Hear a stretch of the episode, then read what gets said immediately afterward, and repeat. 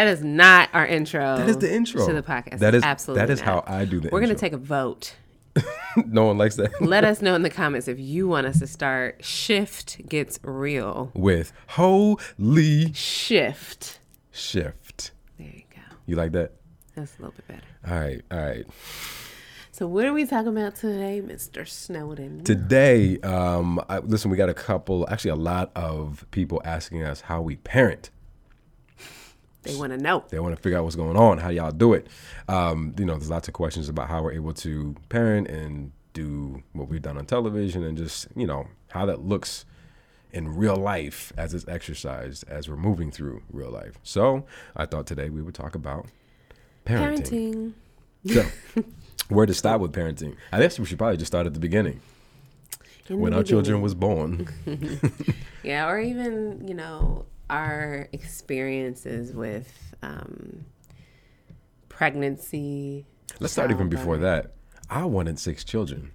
You did. I You still wanted- do. Yes. And I was comfortable with three. so part of this journey is meeting in the middle. Really? Mm-hmm. Yeah. You know, actually, that's an interesting point. Is you know, I, I think kind of going back because this all stems from the base of your relationship, mm-hmm. right? And communication. I think what happens often is that we, when you get into a relationship and you're at that beginning new stage of love, you don't really listen. you don't hear shit. You know what I mean? And so Or you hear it, but you believe that you can do whatever. this is true. This is true. You know, you agree to whatever because it all feels good right now. That's So, right. You want six kids? Yeah, I can do six kids. That's right. And then as you mature through time, you're like, yeah, actually, it's back exactly what I said it was. You know what I mean? And so this is why sometimes um, it, as you get through your relationship, you can be several years in and be talking about something that you thought you already covered at the beginning, but now that you're getting to the point of exercising it, it's like, yeah, actually, I, I've either one changed my mind or no, I'm still at that same stance, and now we have to again kind of you know Check in. the difference. Yeah, Yeah. Yeah. Except I'm pretty sure that I was clear on my stance. and I'm were pretty clear sure on I yours. was absolutely clear. Yeah. yeah. And so part of the middle ground was, you know, our lifestyle. Mm-hmm, Having another wife would supply you with the opportunity to get what you want as well as get what I want. Mm-hmm. And to be clear, because I want to clear that statement up too, a lot of people think like polygamy is about women being baby factories. You know what I mean? And I don't that, think anyone has ever said that. I, absolutely, absolutely. Maybe you don't get those comments. I don't get those comments. Thank God. Everybody loves you. Yeah. No. I mean, listen, listen. I mean, a lot of a lot of uh, people think that polygamy is about just women having kids. That's all they. That's all their function is. You know. what I mean, and it's much more greater than that. So I want to emphasize that.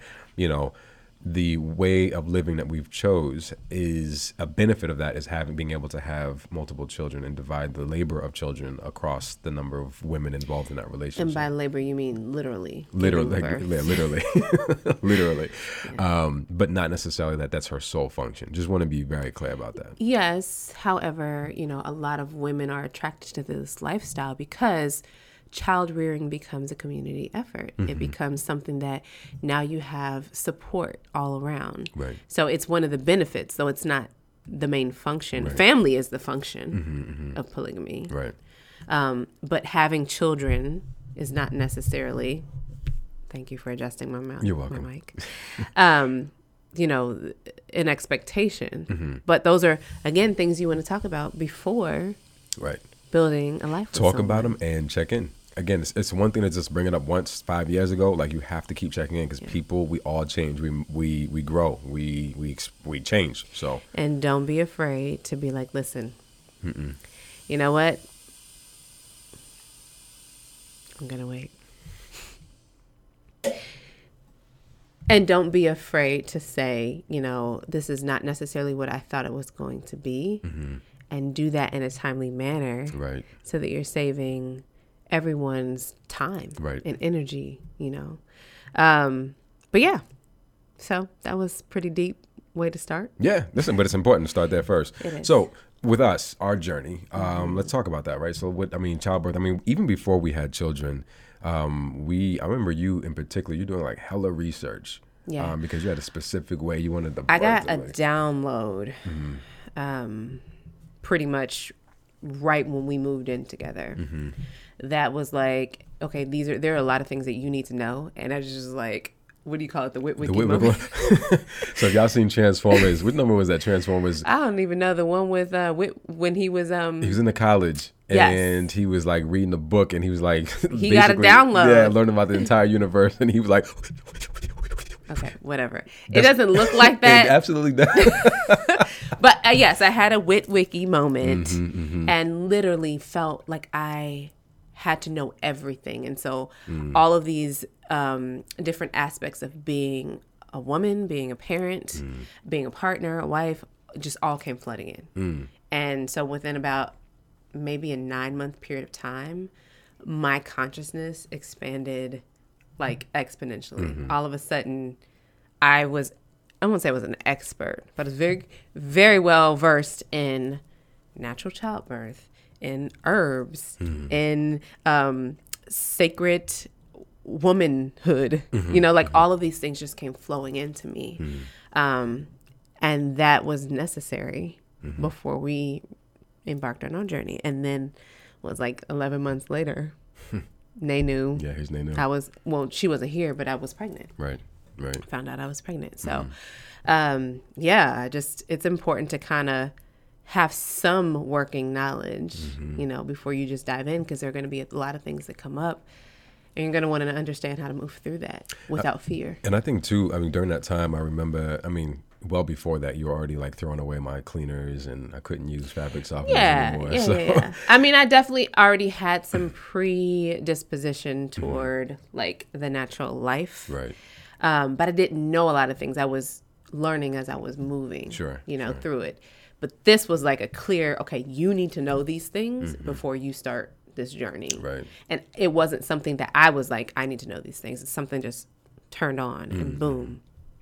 Do you think, do you think other women have that? Um, cause that's kind of like a premonition almost like clearly him, her, they, right. Uh, whatever other people subscribe to, like, do you feel like you knew that you were going to be pregnant soon, or did you know that that was like the next step in our evolution together? I- That, that, I- maybe, that maybe that prompted that. I definitely knew that motherhood was very close. I and I knew that that Mm-hmm. Even was though you never saw yourself as a mother before then. yes, Mm-hmm. and I also knew that at some point that's the journey that we were going to embark on. I could not have known that it was going to be when it happened. Mm-hmm. You know, I mean, common sense would tell you like you move in with somebody, you're starting a life with someone, the possibility Somebody's getting pregnant. yeah, the possibilities are there. Right. But that wasn't even the spirit with which I was moving through these mm. things. And a lot of them didn't necessarily have to do with motherhood. Some of it did. Mm-hmm. A lot of it was, as you say, like a spiritual um, connection. Mm. It was like, you are getting ready to start a journey. This is what I felt like was coming down in the download. Mm-hmm. You're getting ready to start a journey, and these are the things that you need to know for your purpose mm-hmm. before you get started, or else you'll get lost. It's kind of how I it felt in retrospect, looking back. Like I needed to know those things Right. in order to become the next version of myself. And how did you know? Um, and I'm glad we're having this conversation because obviously the the questions. And by the way, guys, of course I know the baseline of what we're talking about, but I'm asking at another level of granularity for you guys to know. But um, also, I'm curious as well because now we we don't talk about our birth journey. You know, what I mean, every day.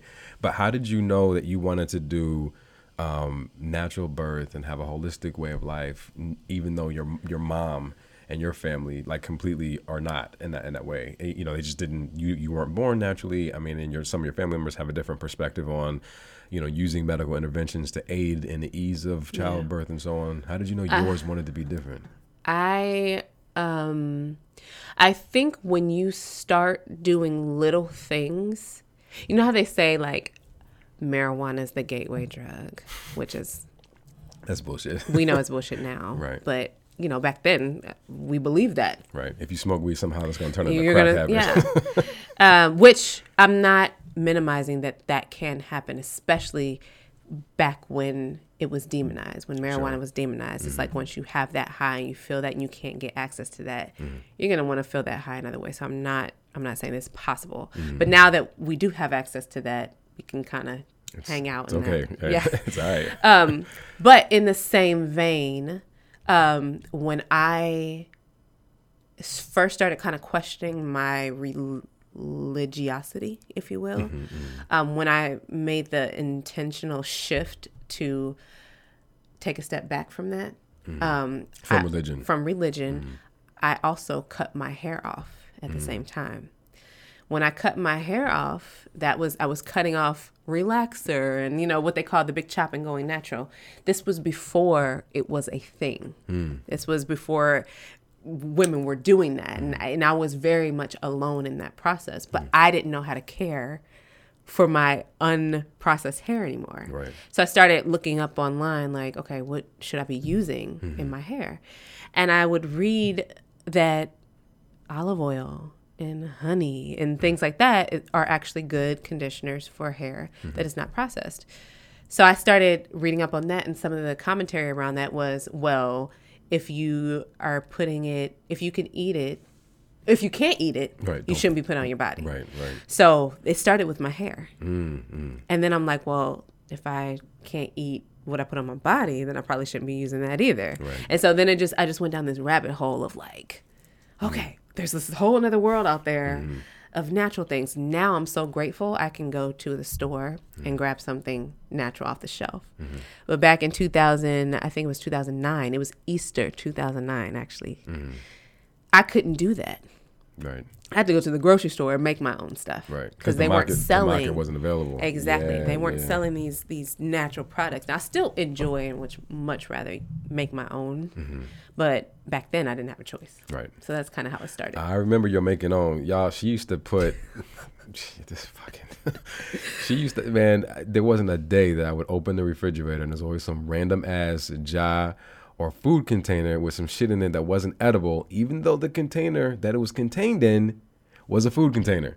I was using what I had. So I always had to ask, "Is this okay to?" eat? I mean, I literally, I was, "Is this okay to eat?" Like, it's okay. There was like no designated shelf. It was just, I remember that phase, But you wanted to eat all my potions, clearly. huh? You wanted to eat all my potions Because to it was to ask. food. it was all food. Yeah. It was all food. But that was kind of the first time, and then we're going on the tangent, so I'm gonna turn the truck back around here in a second. But I just want to say that was also kind of the same time that I started acknowledging my disposition toward the craft. You know, sorcery, witchcraft, and things Hmm, Sure, like that, because I realized I was naturally making concoctions and potions and things. Mm-hmm. And you would always say, "What is this potion?" what is this potion? My, I think you would even call me like your little witch or something. yeah, yeah. And that's a whole nother episode. I Um, yes. definitely want to talk about that too. So let's turn this truck back around to the parenting and so how back does to this parenting. relate? Yeah, so that all became our journey, and then for me, um, I, I, I expressed my um, consciousness into parenting much different.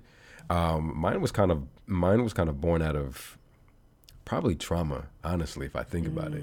Um, I didn't grow up with a very tight family. My family was not close growing up. I left the house when I was 14 years old. Blah, blah, blah. Cry me a river. Whole nother episode, right? So for me, I'm like, well, I want a, a family with like 10,000 members in it. Right, I'm gonna I'm gonna do this my way, and I want a thousand children. And I'll take them all, and I'll, whether they're from my loin or adoption, I'll like that's what I'm gonna do. Um, so that's that's how I already knew that I wanted children, and then as I started thinking about, so when I took my, for me, probably around the same time, actually probably a little earlier. So for me, around 2004 is when I got very, very heavy into fractal mathematics, quantum mechanics, uh, Yeah. noetic sciences, right? And That's so, when you you were rubbing off on me. Right, right, right. Um, and so that for me, that's when I was like, children is it's more than just, you know, claiming legacy and having my seed roam the earth past my expiration, right? having children is a chance to invoke human evolution. Like human evolution to me has never been about growing taller or being faster or more muscular. Like that's Yeah. those are that's okay. That I That's guess that part of it. Mm-hmm. It's part of it, but it's more about human consciousness. And so, for me, having children to start where I'm ending, opposed to starting when I started, is the best way to again invoke that that uh, the human evolution. So, that was always my appeal for children, and obviously being able to, um, you know, find a a wife, a partner that that can yield. Um, that that consciousness and we can co-guide that consciousness together was the other key because you know we talked about in the previous episode my issues with um, you know sex i've been with a lot of women but none of them had my children for a very specific reason. You know what I mean? So I always knew it was going to take a very certain type of woman. Um, so you won. you, you're, you're welcome. you got my seed. Oh goodness gracious. well, I did win because I feel like you are. Well, one, I prayed for you. you know, um, as I was transitioning out, I, there were things that I took from my previous religious path and carried forward into this path, and one of the, one of those was prayer and the uh, power of that, and it's the aligning your intention, you know, with the magic of the universe, and Right. so. I asked for what exactly is sitting in front of me. You sure? so while you think you did something, I actually You did. did okay. Fair That's enough. what I'm trying to say. You have all the power. Um, but no, Mama, but what's naughty? Everyone, this is our son. I this is our know. son Neo. Go ask um Auntie where. Mama, but daddy don't, Okay, Neo, we have to. We ha- don't know what mommy naughty is. I Okay, let's go find her. Go find her. Go ahead. We'll chat soon, Neo. Go ahead. Vámonos. I don't even know what I was talking about. Uh, parenting. Um, yes. So with that being said, Yeah, I don't know what we're talking about just now. That's hilarious. So this happened, By the way, this happens all the time, guys. So one of the the things that we've had to work on. That's actually a great segue into what we've had to work on in being parents is um, not having contiguous conversation. like that's one of the life skills. yo, but sh- like we could, it could be a a ten minute conversation, but that shit will take two hours because Yeah. it's divided in between. Yeah. And I think having runs. to uh, develop a patience, Mm-hmm. you know, and a um, ability to kind of pause and address whatever is happening in the moment, Mm-hmm. you know, and that and that is when we're filming, right. you know. Um, for TV, Mm-hmm. when we're filming for podcasts, Don't matter what we're filming for. Clearly, don't You give know. a shit. No matter what you're doing. we're making ever. content for Instagram, there's always gonna be something. Hell, I interrupt you when you be in here making your little videos, Mm-hmm, and I'm just like, it's a family emergency. Right. It's always an emergency. but I mean, it goes back to like we have to parenting. When you dis- when you cut all the fat off the bone, parenting is a big ass balancing act. Um, it's a balancing act of empathy, uh, compassion, patience, And reset and reset. because you show up every every day is different. Mm-hmm. A lot of people are like, "Oh, you guys have the answers and you parent very well." Making and this blah, shit blah, up every day. It's really we don't have the answers. Actually, we don't. We make this shit up every single day. Yeah. Every single day. So, um, yeah, it's, it's important to reset and not carry forward any of that energy that may that may hurt or that may be uncomfortable and all that good jazz. Just as children do. Yeah, right. A lot of our lessons we get from children. That's right. Yeah, they. I mean, our children teach us a lot. They do. you know and and i think that's one of the things that we keep in mind we're always we're always learning from them how to parent you know? And it's not that it's their responsibility to teach us but if you remain open Right. you know then you will improve your parenting skills. Right. you know i we don't believe that we own our children. We don't believe that we own anyone. We're here to guide them. Um, they chose us as their parents and we're here to make sure that whatever their life purpose that we're guiding them in that direction and a lot of times that comes from listening to your children It does. paying attention to their skills, their desires, their needs, the things that they don't like, all of that, like taking all of that into account and finding the balance. Sweet spot, yeah. A- And then, I mean, that goes back to when we started. Again, you know, we we've been very intentional about our children. I mean, we had uh, all of our children were birthed um, naturally. Um, the first knew was uh, we had a midwife. We had midwives for We had midwives for all of the children, but Nenu was born in a birth center. birth center. That's right, right. Neo was born at home, midwife um, was there, attended. right. And then Nadi was born at home. We had a midwife. Unassisted. Bang. Um, but she was not available. Or no, she Nadi came too yeah, soon. unassisted. Yeah. Yeah, she no, came t- she didn't come too soon. Midwife came late. Don't don't do that because that's not true. It's not true. It's not Um, true. I, Nadi came. Nadi took her time coming, Not really, but then when active labor set in, that like- was the quickest part. Yeah. That was a quick because I was chilling. I think I went into labor at like 1 a.m. Mm-hmm, And then for the whole day, we were literally chilling. The contractions were just like 30 minutes apart. I'm like, what? Okay, maybe this was a false alarm. Hmm. But then the last hour, Mm-hmm. It started revving up. And then that last half an hour was just like so quick. Mm-hmm. And um, our midwife lived a little bit further. Mm-hmm. And, And and at that time we were in Atlanta, so you had her distance plus Atlanta traffic.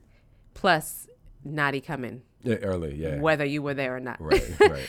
um so yeah it was like and i always kind of wanted to experience an unassisted childbirth so it was a, a nice medium Yeah. of both because when our midwife did show up um it was great it was Yeah. we were happy to have her Sure, sure. like thankful that she's there Yeah, and you know, I because listen, from a medical perspective, like I know exactly what to do. I know how to, you know, make sure her body's not going to crash, all that good jazz. I think that the clinical side was very much there, but there's an element of having an elder woman in the room that I, there's nothing that can replace that. That because that made me feel. I felt like okay, all right, so I need some help. You know what I mean? Because at that time. So we had we gave birth we you gave birth in the um, I'm just a cheerleader um, in the garden tub. So you were in, in the in the in the bathroom in the garden tub.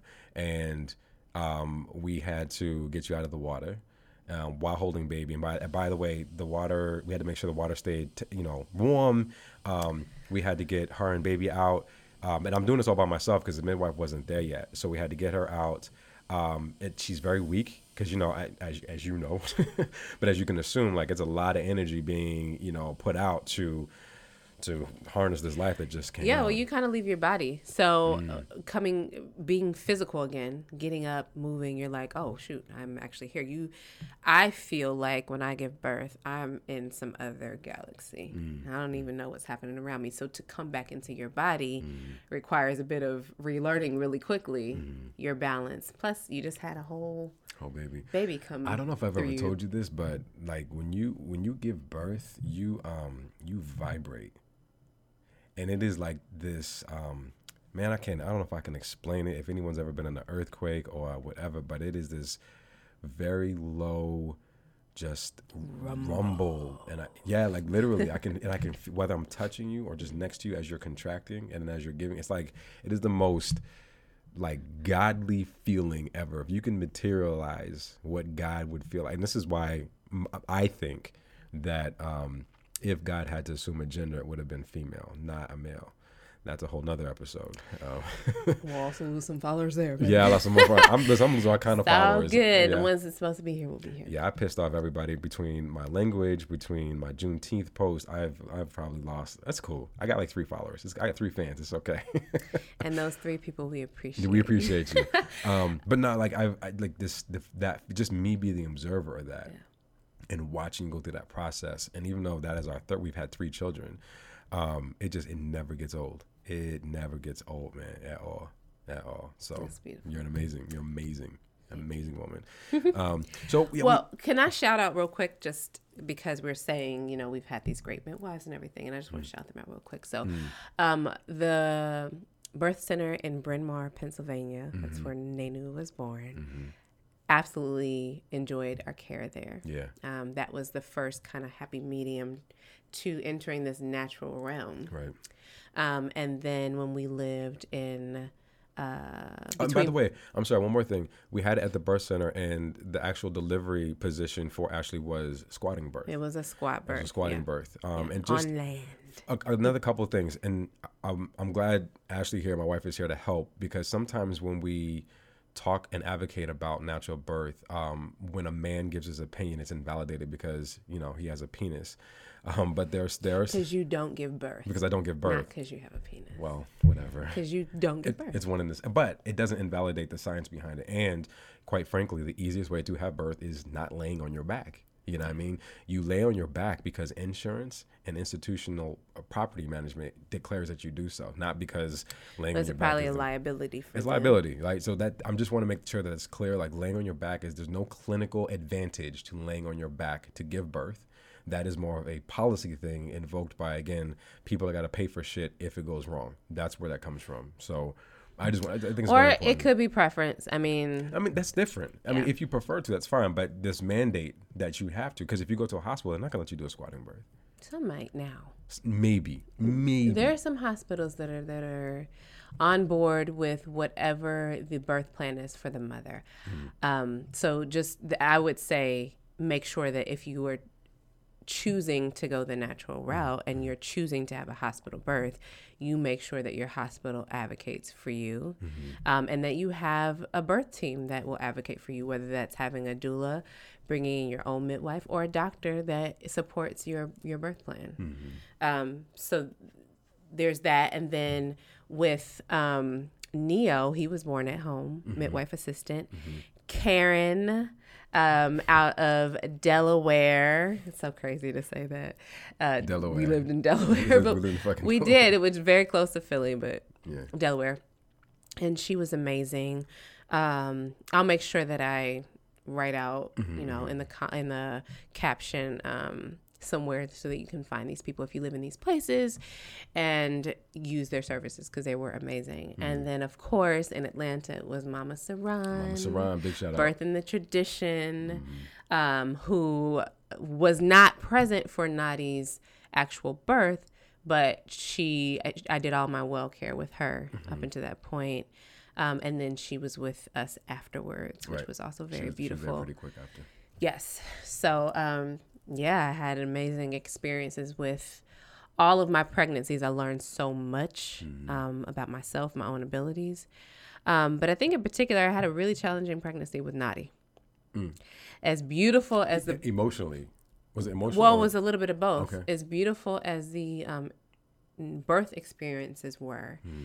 the pregnancy with Nadi in particular um, was challenging because I had gestational diabetes. diabetes. Yeah. Mm-hmm. And that one, it, it angered me because Mm-hmm. it was not a part of my birth plan. I had never experienced that. Yeah. I didn't do the research for gestational diabetes before that because it was not something that I thought I would ever have to deal with. Right. Um, and that was angering for me. Yeah, and just again for some background, um, gestational diabetes is obviously a form of diabetes that takes place or is present um, during um, pregnancy.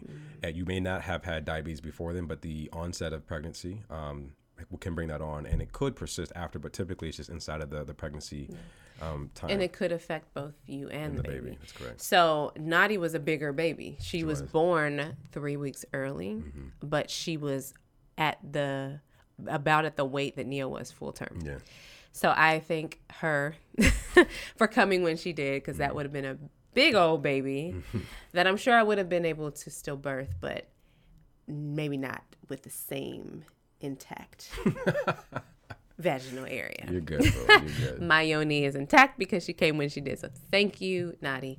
Um, but seriously, it was one of the things that you know I had to have a little bit more care than I had previously. So it was, in addition to Mama Saran, I was also seeing a specialist, mm-hmm. um, and I didn't like that. Yeah. I had to have a few more ultrasounds that I would have liked to have, like things like that. And then I had to prick my fingers, y'all. Like Yeah, that shit was like. I this was just not somebody that's natural and someone's healthy and all these things. This did not feel like it was mm-hmm. supposed to be my story. You're a demigod. Like, how does this happen? How is this my story? But mm-hmm. you know, I had to learn acceptance and take the lesson from it. You know, and a humility, quite frankly, Right. because anything can happen. Birth is not.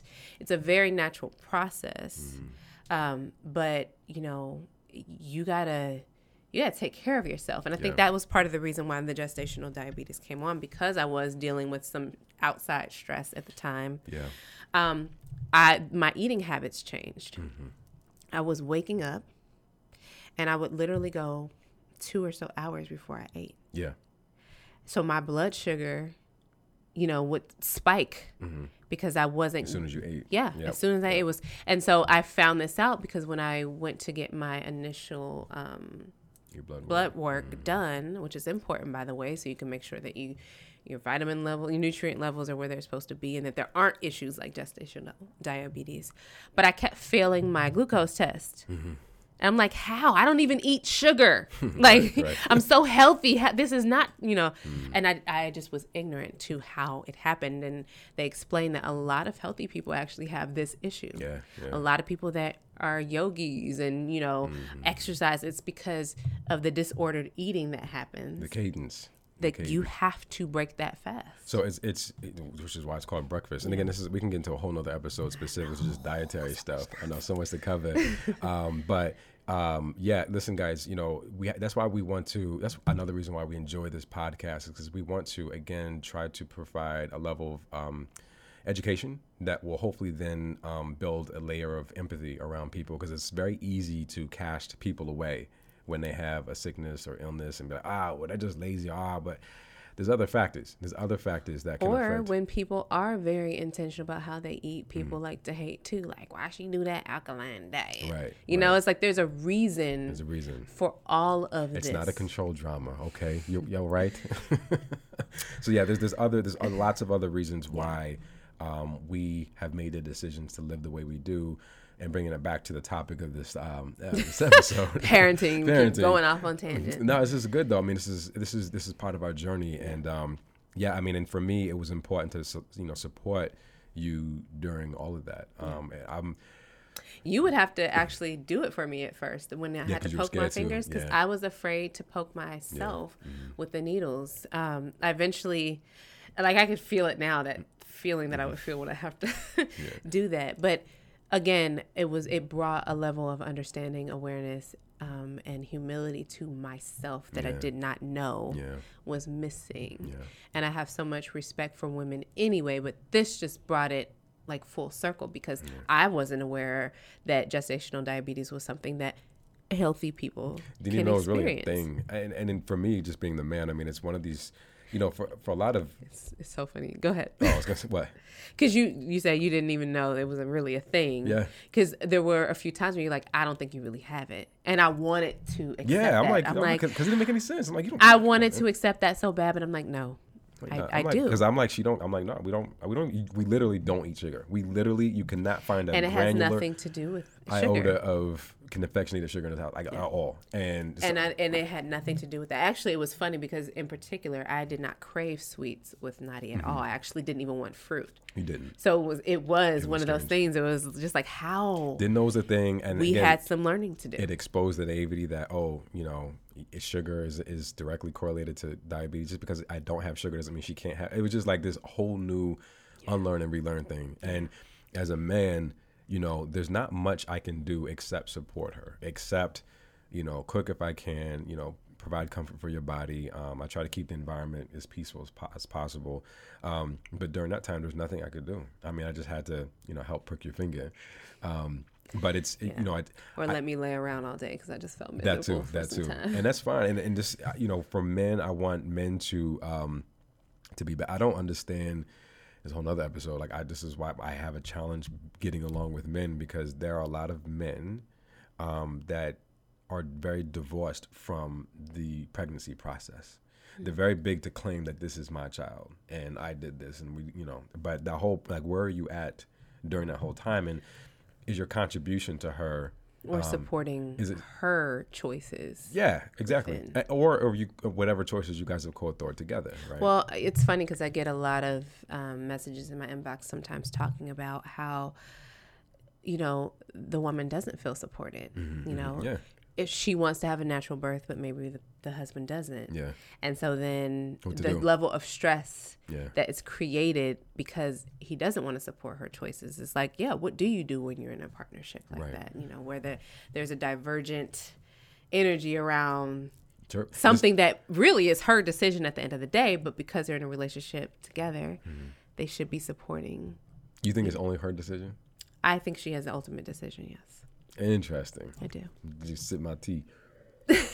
I think she has the ultimate decision because she's the one that needs to be the most comforted during true. this time. I- I agree How with that. can it be some? How can be? How can it be his choice if he's not the one That has, has to be comfortable. This Yes. is true. I agree with. I do agree with that. Um, I just I hope that within that there's consideration for for both, but obviously with her comfort taking precedence. Well, for example, a woman that wants to do an unassisted birth Mm-hmm. and her and wants her husband to show up to something that he's like, oh, a happy medium for me Mm-hmm. would be to have a midwife. Of course. She can stand back and watch, but she's really there to support him, Mm. Right. Mm-hmm, Because he is having to experience that with her. So I, those types of things I understand, but in terms of like her actual body Yeah. and the, and the on her. process, Yeah. at the end of the day, it's her. It is. And I and to your point, I mean, I get inboxes from women saying, I wish my husband would do what you do. And I, I feel bad because I don't see what I'm doing as extraordinary. I think it's what the like it's exactly what the fuck you're supposed to be doing. Like how can you not? So I don't know what it means. For, I don't know how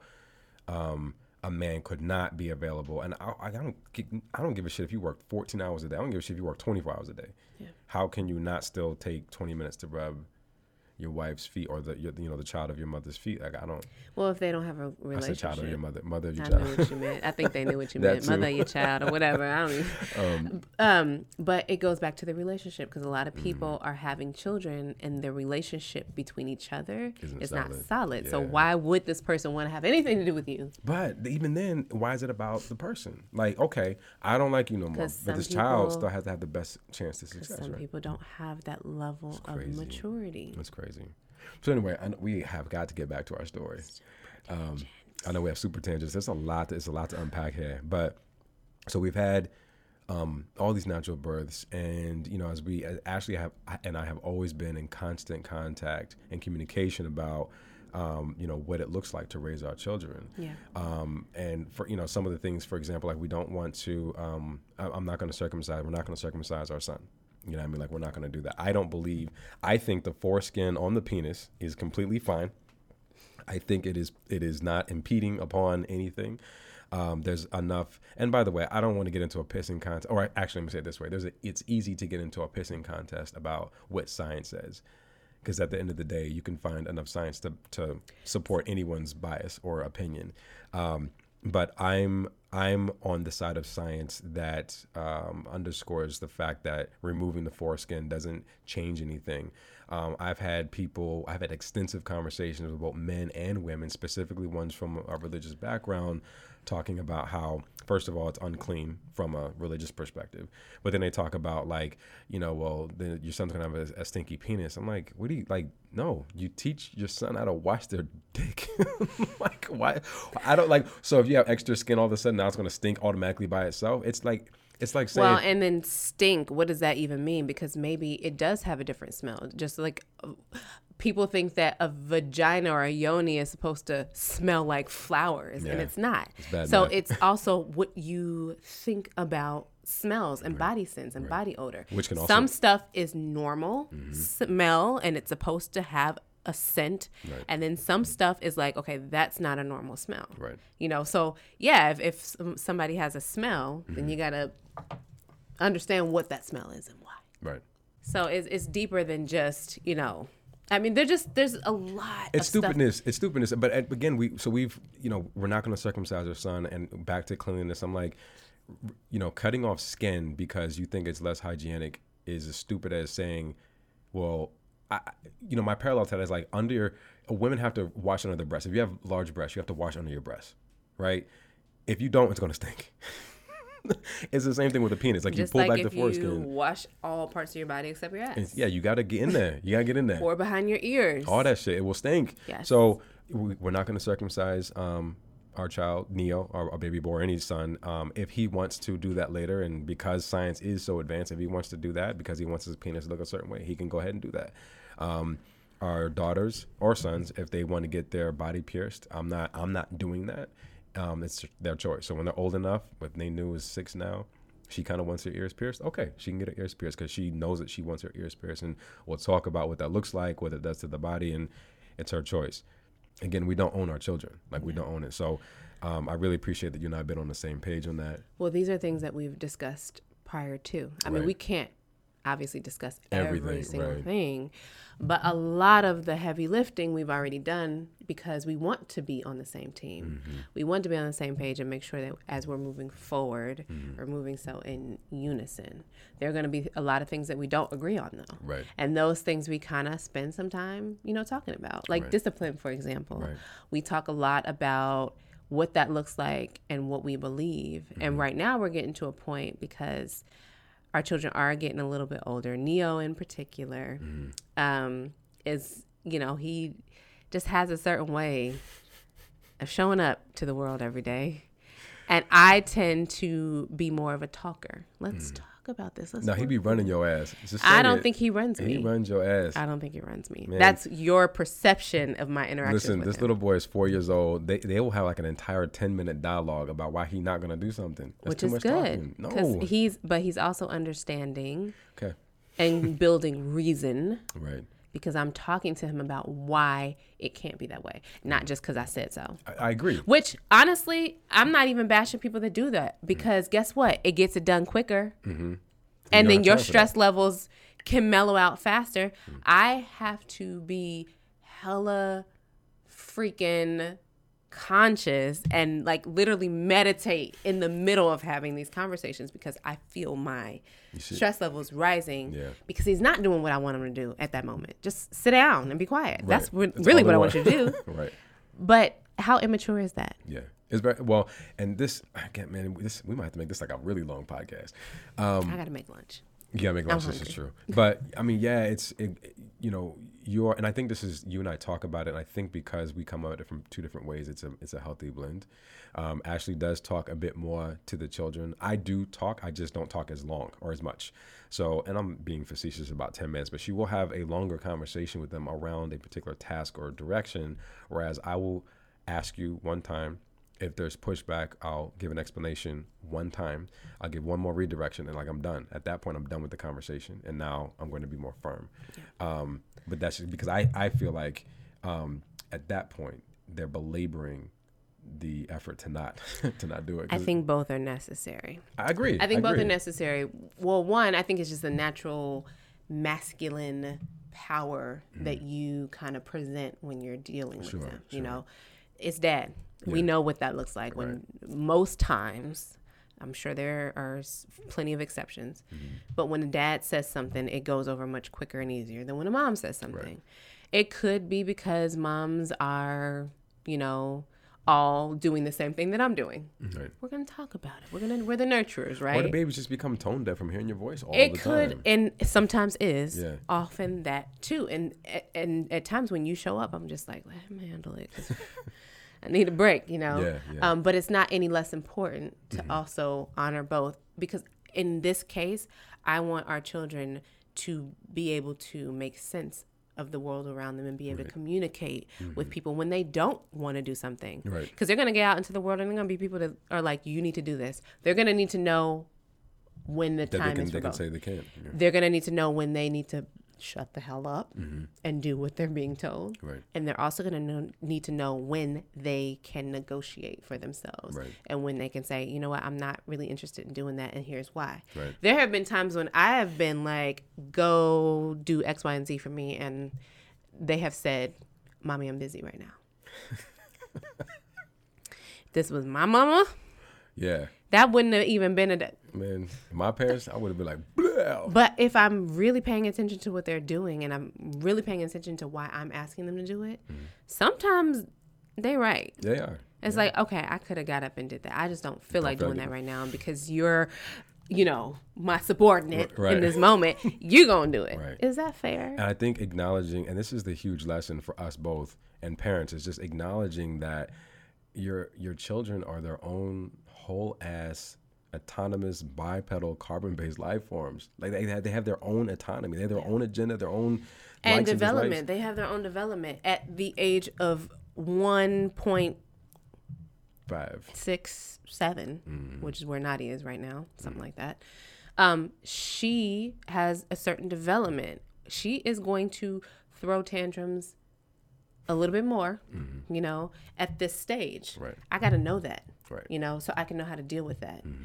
Neo is coming out of a phase where he's just whining all the time, like Yeah. whining, whining, whining. Like, Right. why are you whining? Right. You know, but I got to understand that I can't treat him or expect for him rather Mm-hmm. to respond like an eight year old. Right, and this is this is the thing. We always talk about this all the time as emotional intelligence, EIQ.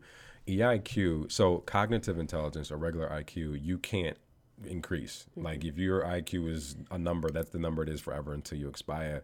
Um, but EIQ, you actually can increase through exercise, through situational awareness, and so on. And so a child has like I don't say zero. I want to be very careful with that because there are times where their emotional um, disposition can is actually much more mature than than, than uh, adults. Yeah. Quite frankly, sometimes having a tantrum and flipping out, screaming and crying, is what adults should be should doing. be doing. It's actually most appropriate. Now that doesn't mean go like burn the house down or go crash your girlfriend's car. No, like it don't mean all that shit. But expression. If we, if we let that shit out, specific and I want it's I don't want to make it a gender thing, but I know men in particular like we do not like we don't cry enough. If we let that shit out, we could probably get through things, but we hold on to it. We don't. We suck it in.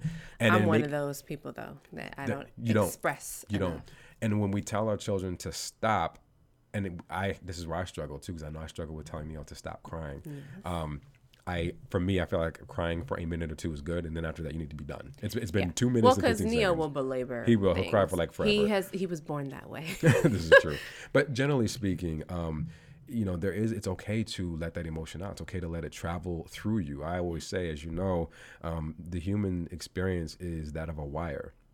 Things and situations, feelings, all that should pass through us um, we're not batteries. We don't store things. If you store something, you will explode. Like if you don't shit, if you hold your pass gas, if you hold your breath, if you hold your eyes open, like it's going to, it's gonna, it's gonna, it's gonna hurt. So, um, anyway, I know that's this is one of the things I know I'm struggling with as a father is how to allow for um, our children to you know express that emotion yeah. at that time but throttle it with um, a way to express it. So, like, if you get mad, no, you can't punch a hole in the wall, but you can punch the air. you know what I mean? For example, you can't hit people, but you can go walk for six miles. I mean, or how do you? You can meditate. Or you can meditate. Or you can talk about it, or you can just have a hug for a moment, or you, you know. Right. And these are the ways that we show up every day to figure it out, because it's not no half the time. It's not even going to be the same exact yeah, way. Sometimes it works the same way. You can say, take a deep breath, let it out. Sometimes they don't want to do that, you know, and it just every day is different. It is different. Every day is different. It is. And some things that have helped us, I think, too. Like I started reading this book actually, uh, oh. Brave Parenting. Um, a Buddhist inspired guide to raising emotionally resilient children by, by Krissy Pozatek. Yeah. I'm you know, we're not specifically Buddhist or anything, but there's a lot of great um, resources and examples of how to interact with your children when they are having some emotional difficulties because oftentimes we weren't raised to express our emotions or how to deal with them. We weren't. I just got my ass whooped. I, I literally got my ass whooped to stop. Right. And so this one talks about like, um, for example, giving and when I was a um, international or international, but a national um, crisis prevention intervention specialist, a trainer, they taught us to uh, you know ignore the behavior, not the child, mm-hmm. and then two, make sure you give um, uh, you know consequences you can enforce. Because right. as parents, we do shit all the time. Like, well, um, we'll just leave the supermarket right now and go sit in the car. You know damn well you're not going to leave the leave the supermarket because you got to finish shopping. Like, you can't enforce that. We give and we do this, and I get it. Trust me, we are not outside of this. Like, we give these things just to again gain compliance. At the end of the day,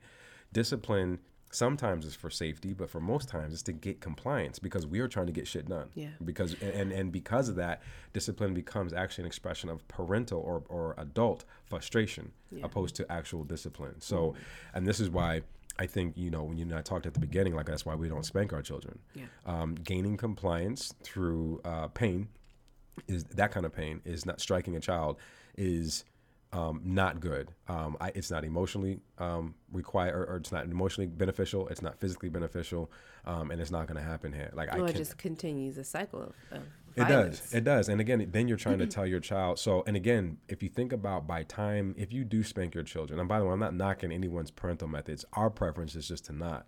But um, if you think about when and if you have spanked your child, it's been when you've been frustrated, right? You were actually now you were maxed out you didn't gain compliance through these other measures up until that point, and so now the last resort from from your frustration and uh, what's available in your tool bag is to strike the child. Um, we have to and, and then and then turn around and tell the child but you can't do that to other people. Because if you and by the way they feel your energy. Like children are extremely extremely energetic right? They feel that when they're getting that that when they're being struck there is a anger behind that. There's an energy behind being struck you don't but think that's the purpose for people that choose to do it they want you to know this this you mommy and daddy man. Yes. Yeah, absolutely. That's that's the whole purpose. So you know, people that do choose to spank, I think that's part of their their program. and then but then to expect your child not to do the same to other kids their peers if you will that don't get their way it's like well johnny didn't give me the ball back or uh, what i think johnny did whatever to me so i'm gonna smack the shit out of him like you so and now you want to be mad at the child so anyway it's not and it's not only for con- like this is not about like consequences and things but just dealing with the emotional intelligence of Mm-hmm. Yeah. children and how to acknowledge them when they are feeling things. Because oftentimes we don't know how to talk to them when they're going through their moments of stress you know? We don't know what to say. We don't know how to validate. We don't know how to support. Because our eiq is up here and theirs is still forming and so our approach to problem solving emotional problem solving is very complex a child's is not they do three things they'll laugh or cry or laugh or cry. It's actually only two things, right? So um, we, you know, I actually was reading something a couple of days ago um, to get ready for this, um, but it basically said that uh, the best way to approach um, working with a child or disciplining a child is to put yourself in the in the mind of a child. yeah If you can put yourself like so, if Neo is upset, Neo gets Neo gets mad. Our son gets mad. Automo Neo, he gets mad when he can't get two Legos to go together. He gets so fucking frustrated. Like he'd be ready to like blow up, like the fucking meltdown. And let's just say it's also because the the two particular Legos that he has found are the only two in the whole entire thing that don't fit the way 10,000 that they're supposed to fit. He gets so frustrated. But instead of him accepting um, the principles of the third dimension and gravitational pull, like he like he does not understand why he can't get these two pieces to fit together. And so I'm like, dude, what? I'm in my mind, and sometimes it comes out. And obviously not this brash. I'm like, what the fuck is the problem? Like, just turn the piece around and get a different piece. Like that is. I'm like, what is the? Why is that so difficult to understand?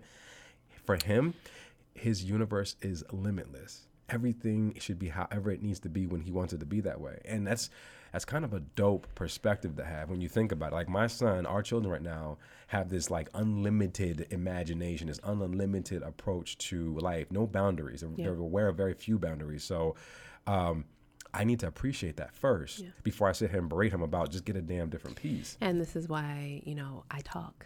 And I come talk. in I and I'm like, you know, let us let's solution right now. Mm-hmm. Right. Let's sit down and figure out why this isn't working. Well, guess what? You know, these particular pieces are the ones that don't work out for the bunch. You know, you one of us got to be the sane one, and if it's not going to be the child right now, Right.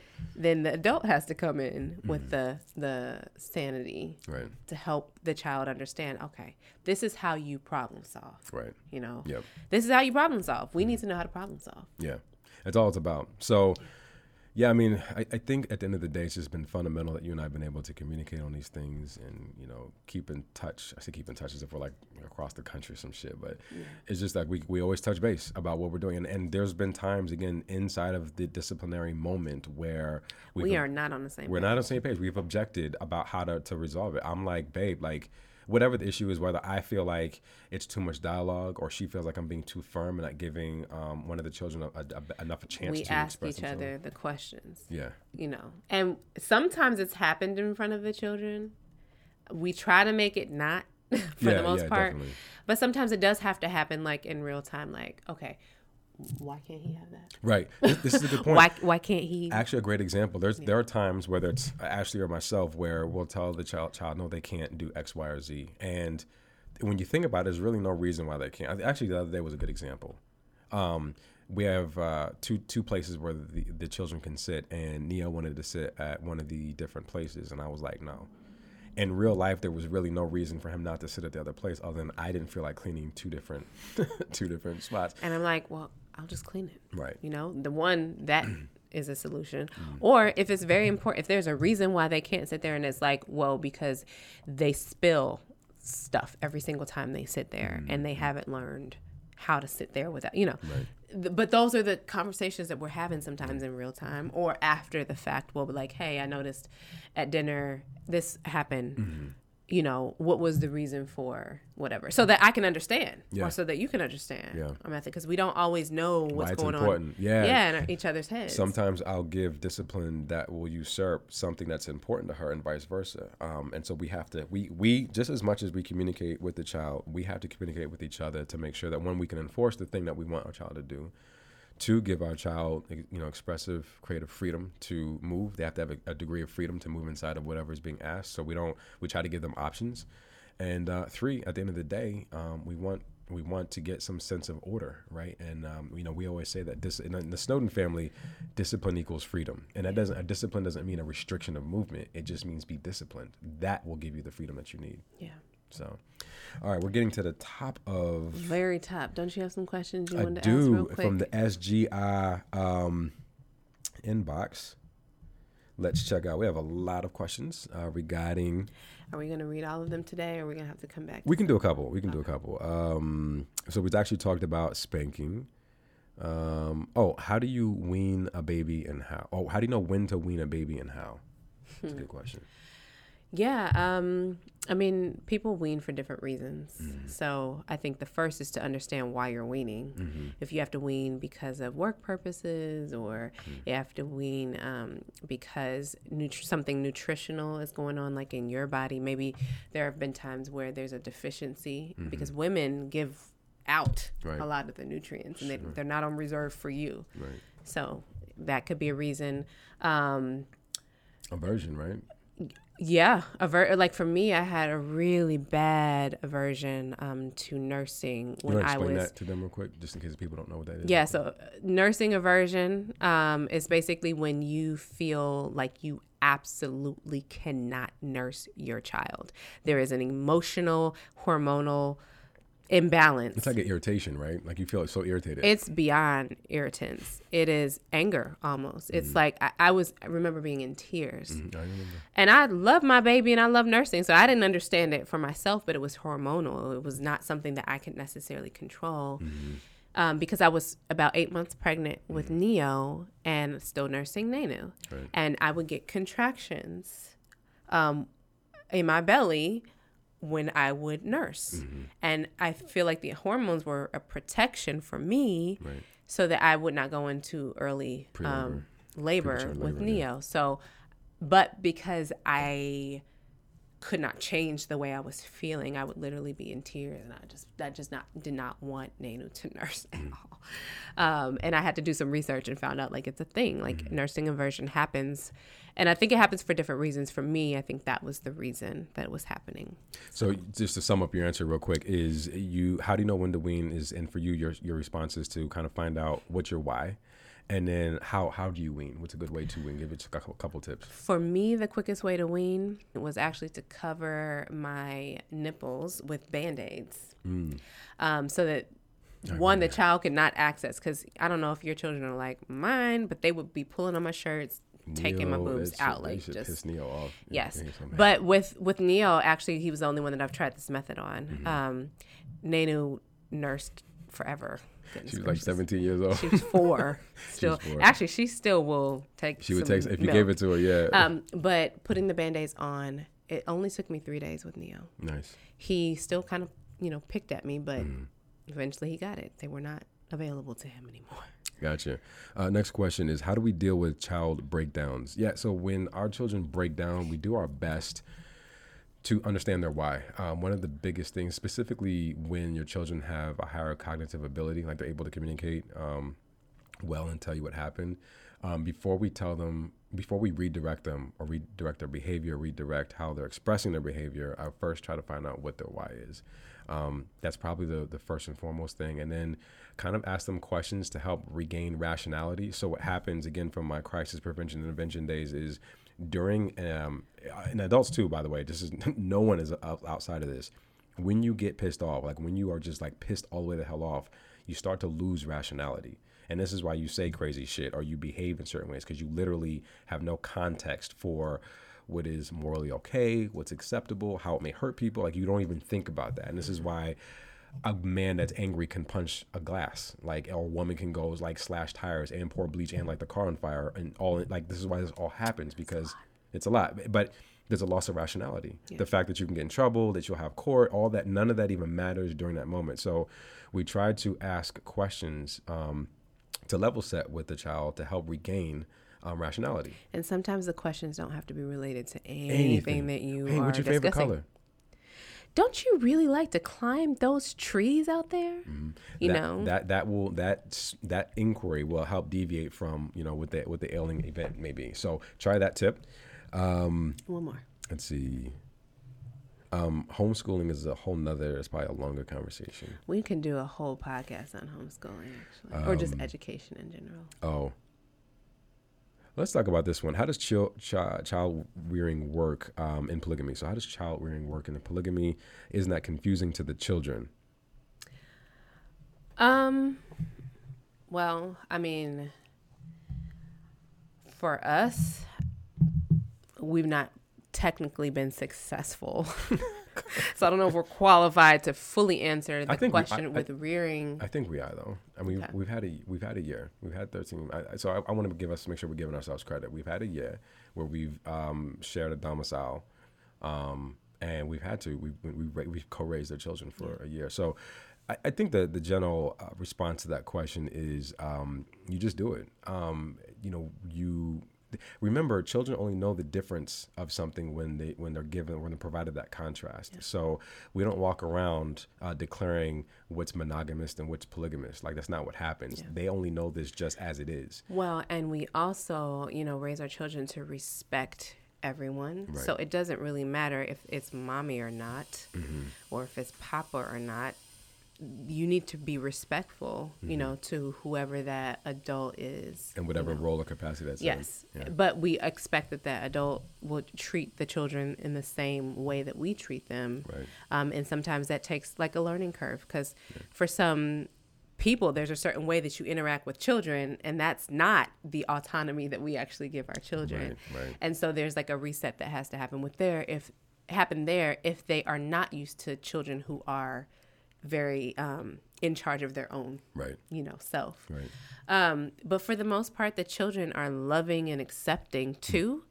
Um, and so they just fall in line. They do. They're, they're fine. Um, one other question that kind of dovetails into that that I wanted to address is why do you put your children through all these women in and out of your life? Ooh.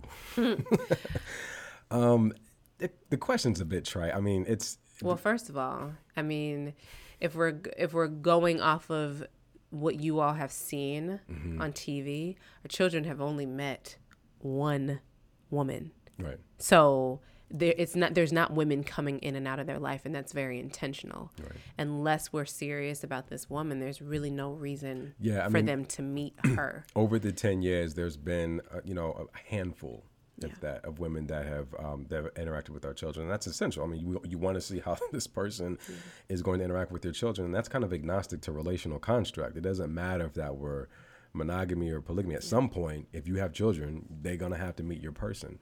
Um, and you know I, i'm not sure why people ask that type of question Is if the gravity around introducing your children to another To prospective parent is so so different than if you again if you're in a monogamous setting. The, the the net is your children could potentially be fathered or mothered by another adult. End dot period. Whether there's multiple of those adults in the house or not is is kind of Well, I would argue that there are going to be people that come and go out of your life anyway, Right. and they may not even be a parent. right. Um, but hold so- that authority. Yeah, but it's the same. It's the same thing. Mm-hmm. Um, there's no. It's not like we're like, okay, this is your new mom. Be be there. Be her children now, and then all. Okay, she's not your mom anymore, and like we don't even have those types of conversations. It's Right. Mm-hmm. another adult, you know, that they have around. Right. Whether it's our friend, their babysitters, because let's be real, the the turnover for babysitters No is Mm-hmm. shit. incredible. Yeah, I mean that's that's what we should be concerned about is how many babysitters we had in and out, and that's because you know we've been transient, and obviously because we're very specific about how we are rearing our children. A lot of people cannot um, subscribe to that formula, and um, we're not going to deviate from that for our and what we think is our child well uh, child's well being. So. Um, uh, that is this is a longer uh, podcast, so yeah, I think we're gonna have to go ahead and shut it down though. we're gonna shut it down. I know we can sit and talk forever. Thank you so very much, Maybe we everyone can do a part two. yeah, part two. Um, but listen, every we're going to try to incorporate because we read a lot. This is obviously we have. It's not even a, is a like one a- sixteenth of the books that we have, um, but we read a lot, and we've uh, been able to uh, um, kind of amass a small library, and it's become our arsenal.